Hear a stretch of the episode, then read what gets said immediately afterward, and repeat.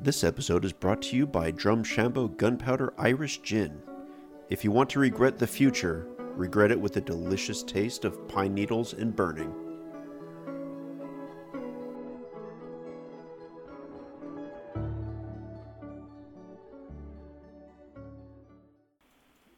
All right, everybody got the clap going?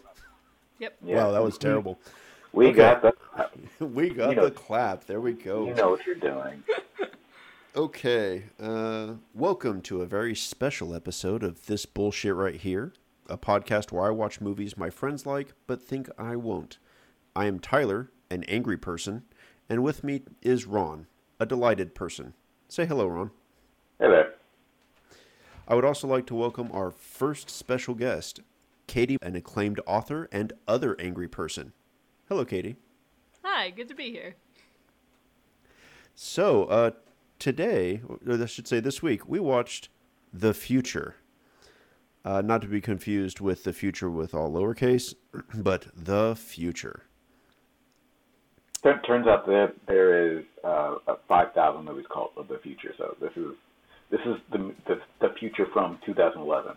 The And, the it, and in future. English, we think. It was barely comprehensible, but Stop, I believe they were that, all speaking this. English. Stop that. So, uh, if you can't tell from the intro, uh, we had some strong feelings about this, and Ron is just flying high on uh, causing so much harm to so many people, and especially me. I was Uh, also so- harmed. There were, I'm not- I'm- yes, We- yeah, I'm not gonna lie. I, I I I have I have absolutely been eating on this spiritually, like psychically, for since everybody watched. I I don't want to say that I inflicted this movie on everybody, but I, I think in this case it, it, it's true. Uh, th- as as much as uh, I've spent a lot of time saying that you know the goal's not to like truly offend your sensibilities. It's it's to you know take some things that you haven't seen before uh, that you would never pick up. Maybe a couple things that you would that you would dislike, but because right, I could I could go and get uh, a whole bunch of torture porn and throw that at you and be like, huh, you like that? But I don't think that would. I don't think anybody would learn or grow with this. I mean that's too easy, right? Yeah, that's too easy. Uh, this one, on the other hand, is a. Uh, this was not that. This was one of those movies that I that I saw that I I wanted to see for a long time. That I knew that I was going to hit the target dead center, and I was So only you, so you you did not see this beforehand. no, Okay, but it but it is one of my favorite directors and writers. So I see, I see. Your favorite, one of your favorite directors. You're going to be judged for that, you know. I, I I'm I'm not I I like I'm not even going to defend myself. Like I don't even think I could be a martyr on this. So if you like you want to put me in the dirt, please do. So, so this episode, uh, not this episode, this movie uh, was about the two worst people on the planet uh, in in the most unhealthy relationship, trying to adopt a cat. Um, did I did I catch the, the plot right? Is that is that about what it was? Yes. If you would yes, but I want to add that there is a supernatural element that is never explained, and uh, I think bears bringing up because I want to unpack it a little bit. Absolutely. So, what was If I- that supernatural part? if, if I may, before we really jump into it, may I, may I read the synopsis from uh, uh, the official synopsis from IMDb? Oh, please do. It won't be as good as mine, but uh, second best. So, the future, 2011. When a couple decides to adopt a stray cat, their perspective on life changes radically, literally altering the course of time and space and testing their faith in each other and themselves. I have an objection. I, yes. Don't adopt the cat. No, they don't. Wait, what? I thought I thought they did adopt. They went to the adoption agency and signed the paperwork and everything. T- that, that's not the completed part. Right, but the Y- cat doesn't actually get adopted. But on paper, that they were just had they just had to pick the cat up. That's it. So That's I don't cool. know if there's a website for it, but the cat does die in the end. Uh, I'm going to give that spoiler out because this is a spoiler show, uh, and also warning everybody who checks does the dog die in the end.com. The cat dies in the end because they are the worst people. Um, yeah, I don't know. I don't know how long it's been since I've seen two such miserable individuals attempting to be in a relationship with each other, uh, while also attacking me personally uh, with uh, the concept of wasting one's life and 40 being the new 50. Among so many other things. I'm not sure how long it's been, but these two individuals are just God, they're just awful and not good for each other. I don't know how uh, I don't know how much I can uh, overstate that. I, well, I would say that this is absolute. The thing that you feel is absolutely true. Like that. That's that's that's literal text. It's two people who are miserable and who are miserable together. I don't know they're necessarily miserable to each other, but absolutely miserable uh, concurrently. And they bring their misery into the home constantly. It's not even like the home is a space where they can escape from the misery of the rest of what's going on. It's a it's just a breeding ground for more misery and then they go back out and take that misery back into the world and then they come back home and they bring it in with them and it's just it doesn't improve the whole movie. No, it doesn't. Yeah, that's true. It does not get any better uh, as the movie goes on. Uh, and I am all for movies where people light their world on fire, but this just kind of like they low smolder their entire life on fire, and a cat dies because of it. And I think that's an unforgivable sin. But I don't. But the cat is fine. Like the cat understood that that that death was only uh, one stage of existence, and you know what? Wherever it is now, it said it is warm and soft and lovely. I would like to share with our listeners, if I may, that the reason that we know this is because the cat quite literally speaks to you throughout the movie. Yes, everybody, the cat is the narrator, He is indeed. posthumously, the narrator. Yeah, so this is almost like a, a, a classic like uh, Greek poem where you have somebody that's that's guiding the way, and occasionally we cut away from the, the narrator to the action. for for a given value of action. Uh, so I feel like we, skipped ahead, and I, I I feel like y'all could talk about the negative scrapper. So I would like to get this out of the way, if if it if it there even is one. What's the thing that you liked about the movie? I appreciated that the atmosphere that they were obviously going for um, was consistently, oh, sorry, not consistently. Well, was also consistent, but constantly there. I was constantly uncomfortable throughout the entire film. Uh, unlike Burning, where I complained that I actually it was too slow and I disengaged and then had to re-engage again. There was none of that here. I, I they were going for it on purpose, and I was appropriately uncomfortable constantly uh, throughout that entire movie. The other part is uh, I really enjoyed the man who is the moon, maybe, uh, with his 600 dirty Santa Claus limericks written to his wife. That was my favorite character in the entire movie. I agree with that. I think I think I also respect a movie that is capable of making me discomfort discomfortable, uncomfortable at every every moment. I think also I don't I can't tell from the presentation of this movie whether or not this was intentional, but I think that they did truly present a plotless movie. And I if it is intentional, that's pretty well done because it's very hard to have complete lack of plot and discomfort sustained throughout the entire thing. If it wasn't intentional, then I I don't know what to say. they don't get any points for that, and it just becomes uh, a negative score. Do Exactly. you have any insight on that, Ron? Well, I, I wouldn't say that. Maybe. I, I, Well, to- this is your favorite, one of your favorite directors and writers. Uh, could we give them that credit on purpose? Uh, actually, yeah, I think that you could. I think that uh, Miranda July, uh, who's like other movie like that I carried as my favorite movie for a long time, is You, Me, and Everyone Know. It it's just a vignette with not really an end. Just it, like it stops. I, I would say that uh, Katie and I have been book clubbing for a while, and we have read some books that are not full of plot. I wouldn't necessarily that they just end, but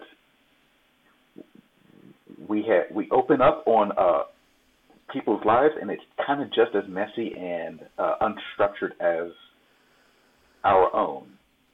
But uh, but but but focused on or framing the the the parts that we kind of are like, like framing our self-loathing as normal and normal as the macabre, and we we see that to an end.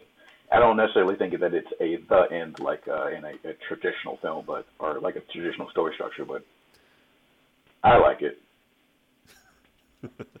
Well, good because that's why it's supposed to be on the uh, podcast. If you didn't like it, uh, yeah. Now let's go. Uh, let's go to Oh, what so we like didn't like about the first, uh, film. uh, Katie, as the special guest, you get to go first on this one. Uh, you you were harmed by this film, and uh, I want to hear. I want to hear how it harmed you.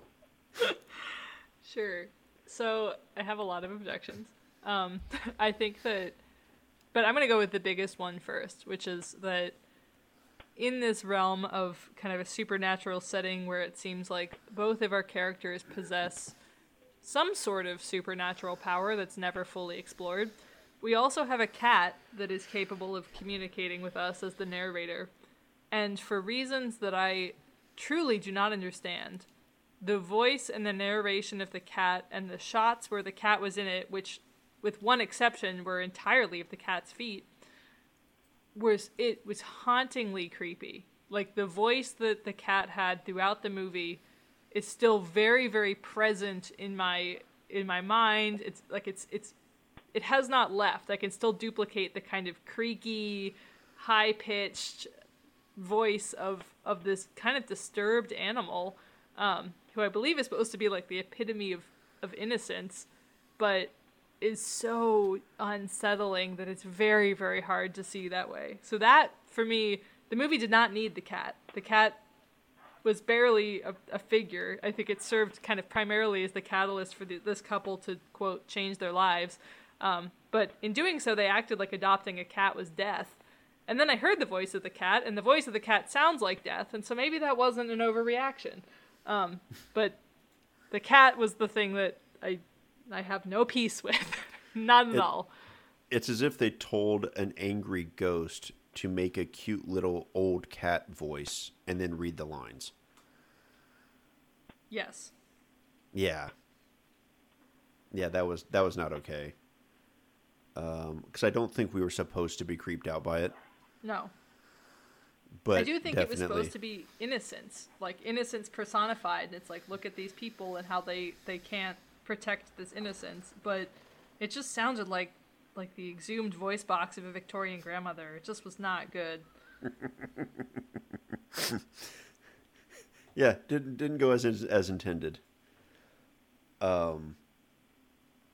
So these these two, the, like this couple, according to what they said, they're both thirty five. Uh, and as Katie said, uh, adopting the cat means they're about to die. And that felt like the most melodramatic leap uh, in a just a normal drama that I'd heard in a long time, and that's actually can probably be extended to the entire movie of just the the most melodramatic leap of logics, uh, leaps of logic, uh, in order to uh, in order for them to truly destroy their terrible life with each other, uh, to then lead probably also terrible lives with separate people, um, who her pick for uh, exiting the uh, relationship uh, is a gentleman who is also terrible. Uh, did anybody have any strong feelings about uh, the the man she had an affair with?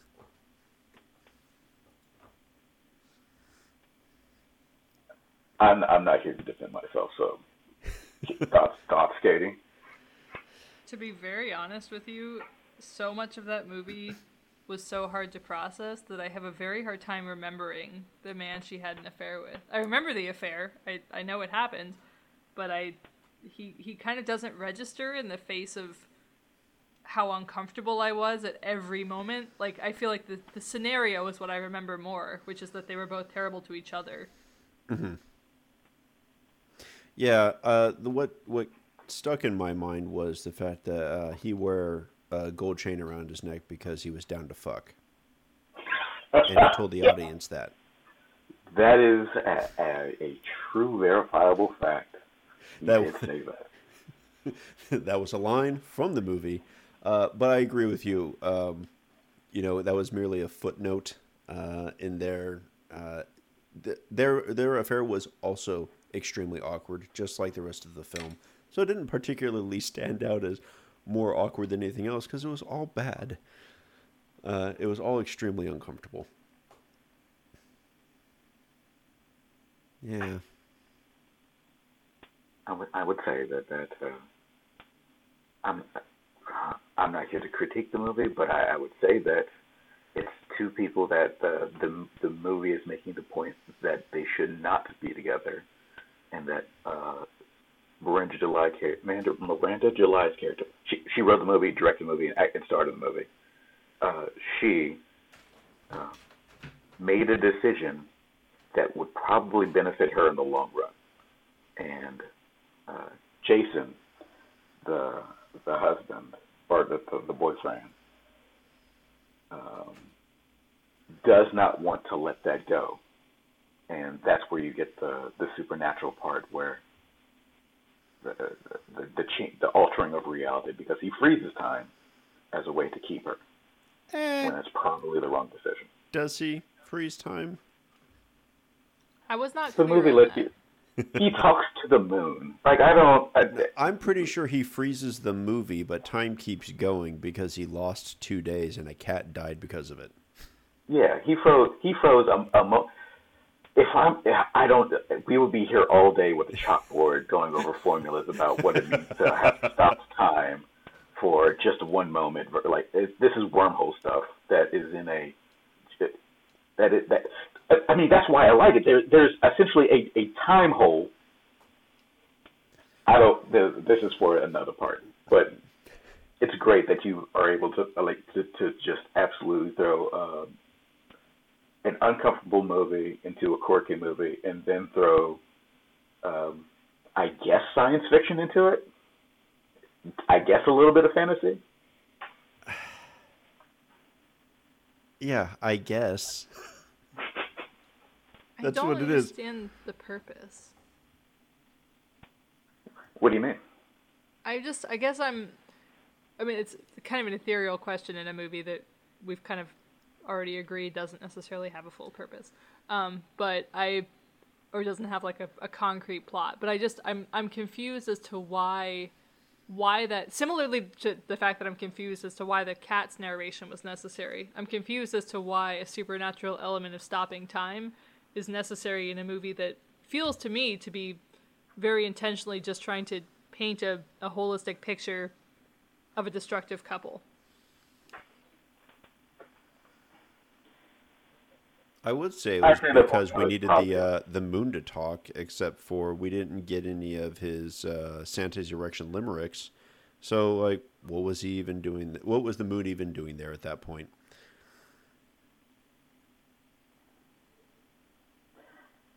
But yeah, it, like they could have taken out the supernatural elements, and it still would have been, uh, I think, an appropriate uh, couple setting their life on fire because they are miserable. Like we could have still had all of that, and I still would have been extremely uncomfortable throughout the entire film. Uh, I don't think I got anything good out of the very like light touch supernatural parts of it. I, I not even light touch. Uh, don't know what it was doing in the film. Like you said, Katie, the purpose. I I don't know what its purpose was in the film because I don't think it made me more uncomfortable, uh, other than from a like a metaphysical perspective of I disliked that even from within the you know even within the movie. Like it's I don't think it I disliked it in that I don't think it should have been there.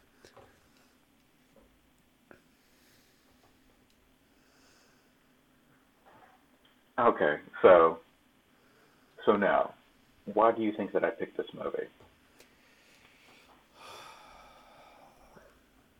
Pick this movie for me. Um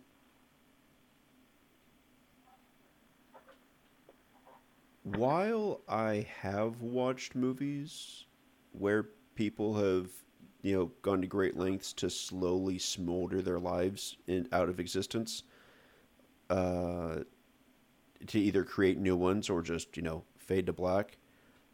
I don't remember ever saying like, "Oh, that movie right there, I have to watch it." When's it coming out? And that's my theory on this because the trailer actually made me think, huh, this might be a thing. Uh, honestly, because of the supernatural stuff. Uh, it was a bait and switch. It was shitty supernatural stuff to get me to watch just a really uncomfortable relationship movie where everybody's the worst. Anyway, that's my theory. Uh, Katie, why do you think Ron picked this for me? Ron, had you seen this before? I had not. Was that a no? No, I have not. I had not seen this movie before. Okay.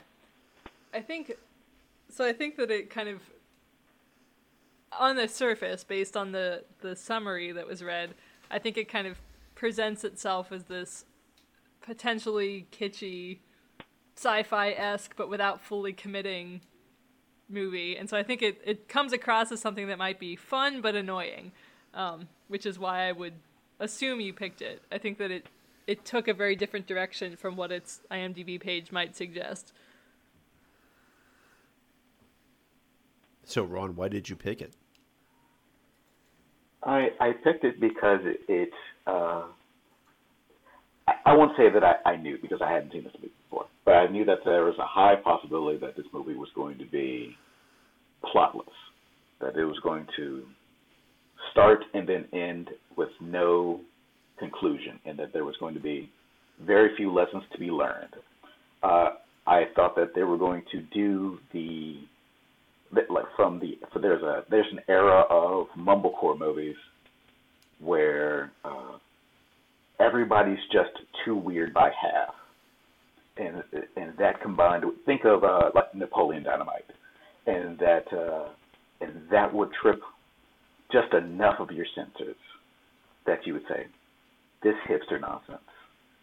Uh, I, the only thing that I think that I was wrong on uh, about this movie um, was that there wasn't a lot of ukulele, so that uh, it doesn't fit like 100% into uh, the, uh, t- this the twee uh, mumblecore filmmaking. But yeah, this is that's why. I, and I knew that the the supernatural parts that while not necessarily a feint because they're integral to the thing that they're trying to say uh, was not going to be a part of the plot Whoa, whoa, whoa, whoa! You said it was an integral part. I think you Yeah. could have taken that out wholesale, and it would have still been a uh, an effective movie. i'm glad that you think that that's why this is your show Okay.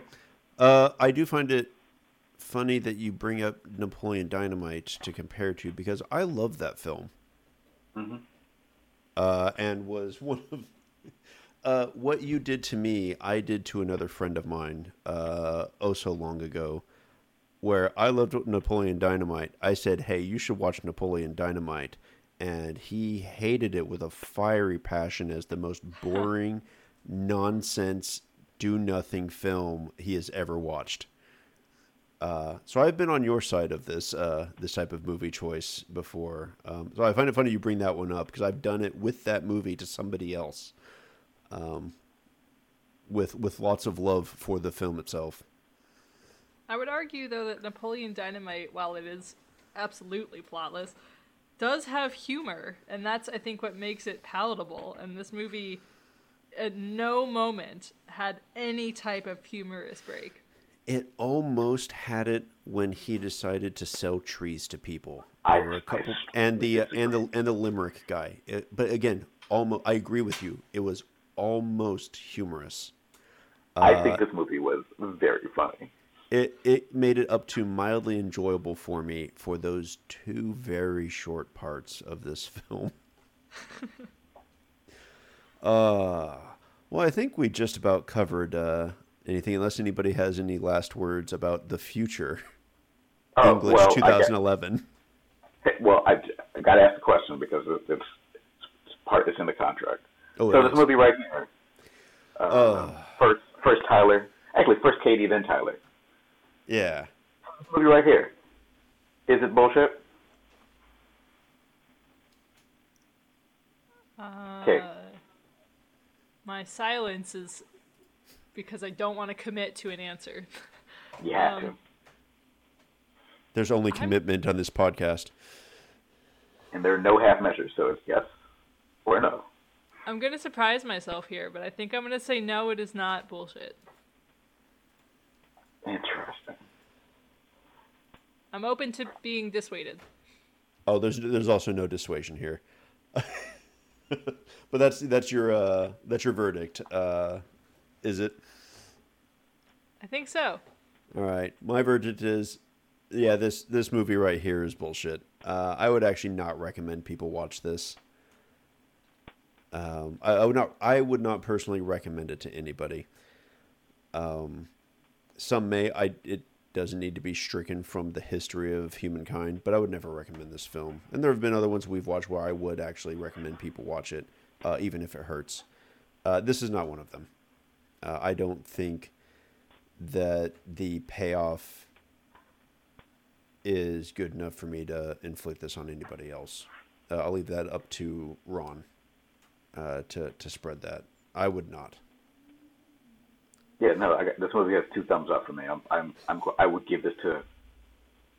No, I, I'm generally kinder than that. The, only because I'm in this space where uh, I'm trying to uh, upend your sensibilities. But I truly like this movie. Um, I wouldn't give it to everybody. It's not for everybody.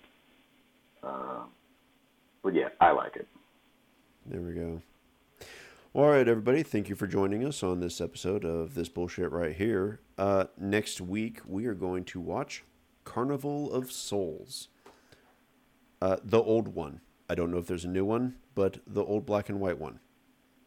Uh, so we'll see everybody then. Say goodnight, everybody. All right. Good night.